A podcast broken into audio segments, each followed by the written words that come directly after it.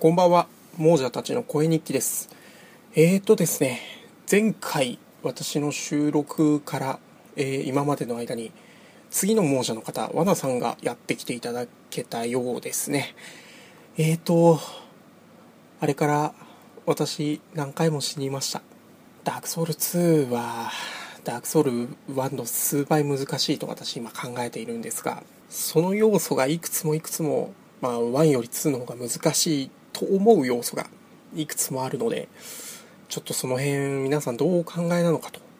いうところと、あれから結構また進みましたので、その途中経過の報告をしたいと思います。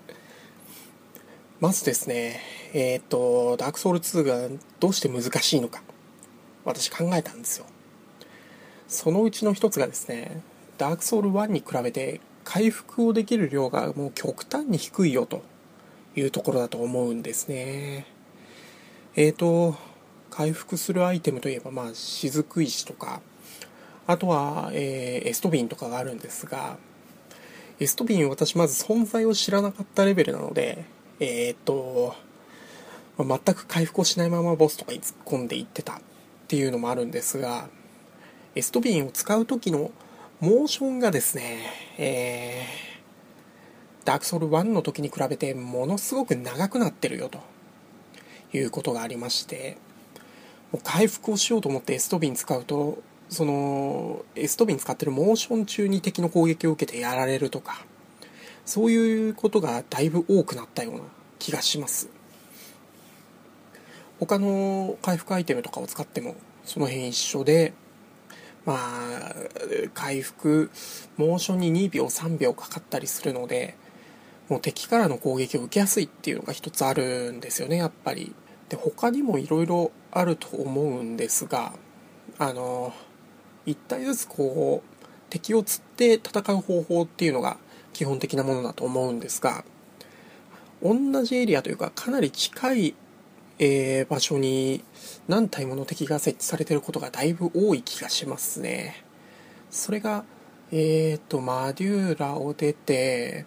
えー、朽ちた巨人の森に入った1回目の、うーんと、どこだったかな？大広場みたいな、はしごを登った先にある広場みたいなところがあるんですが、そこでも3体4体に囲まれるっていう状況がかなり多かったので、こういうところ今後もいくつもいくつもあるんじゃないかなと今、私ちょっと恐ろしい限りなんですが、これらの要素がやっぱり強いのかなっていうふうに感じました。これからダークソウル2プレイされる方はですね、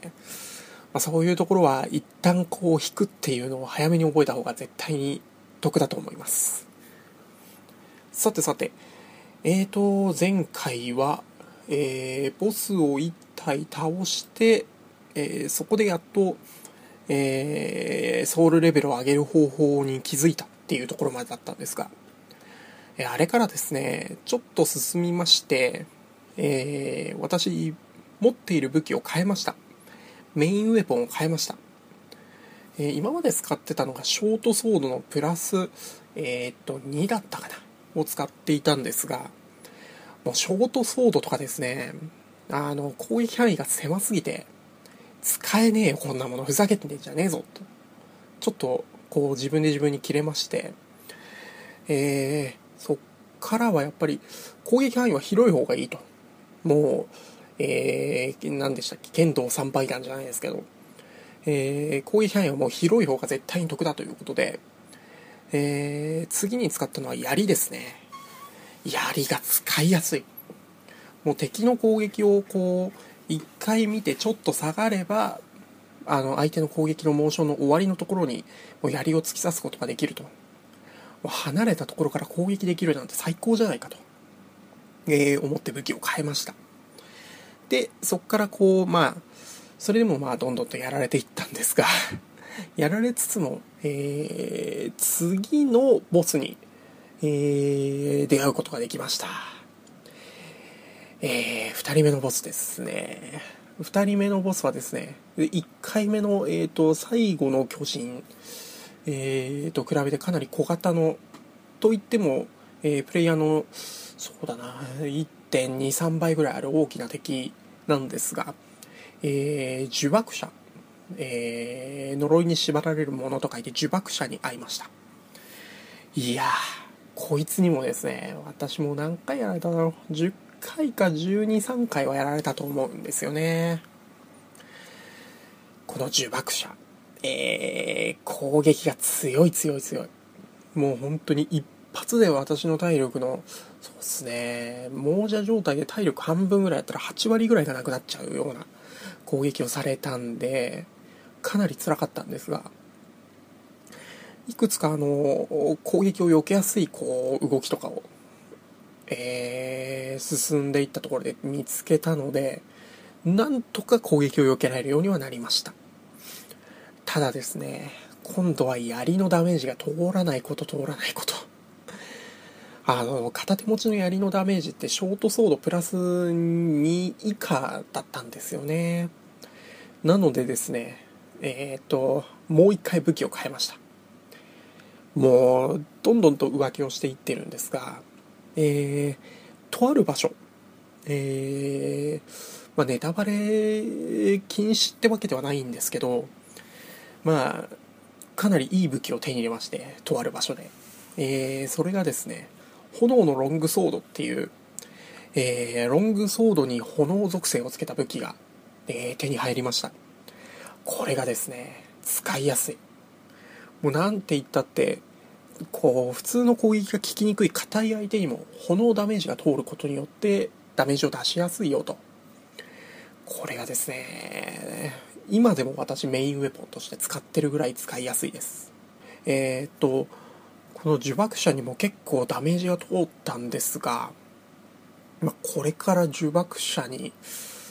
えー、戦いを挑もうとする方にはちょっとこう、気をつけてほしいなと、私考えてることがあるんですが、呪縛者の攻撃の中にですね、呪いをかける攻撃があるんですよ。呪い。もう、ダークソウル1のプレイヤーの方々でしたら、えー、恐ろしい目に遭っているであろう呪いです。まあ、呪いってダークソウル1では何だったのかっていうとですね、えー、死亡させられて、残り体力というか最大体力を半分にまで下げられるという、まあ、なんて言うんですかね、皆さんの、こう、心のトラウマとでも言いましょうか。そんな呪いをかけてくる相手でした。ね、今回の呪いは、それに比べればまだまし。もう一撃死ではないです。ただ、おそらく最大体力が減るパターンのやつですね。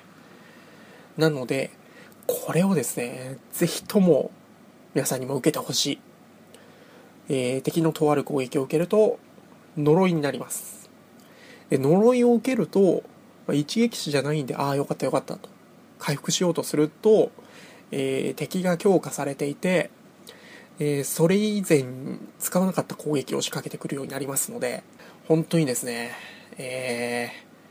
皆さんこれを受けて、えー、私の見た地獄を 味わってほしいなと思います。えー、現在だと、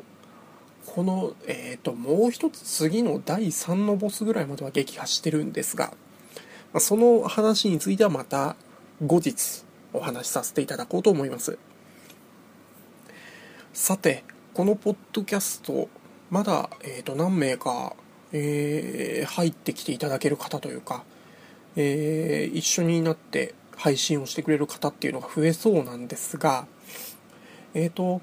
自分でこう音声を収録する環境があるというふうに、えー、ある方を、えー、呼び込むというふうに言っていたんですが、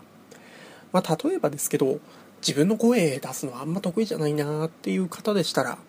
えっ、ー、とソフトオークとかね、えまあ、ニコニコ動画でいうゆっくりボイスっていうのを使うとかあとはですねえっ、とこれ実はあんまりこう音声だけにこだわらなくてもいいんじゃないかと、えー、個人的には思っています。どこかで、その一緒のブログ内で、普通に文章で、えー、記事を書いていってもいいかと思います。そういうのに興味がある方も、えー、ぜひ一度、えー、私、伝助の方までご連絡ください。ということで、今回はこの辺で終了にしたいと思います。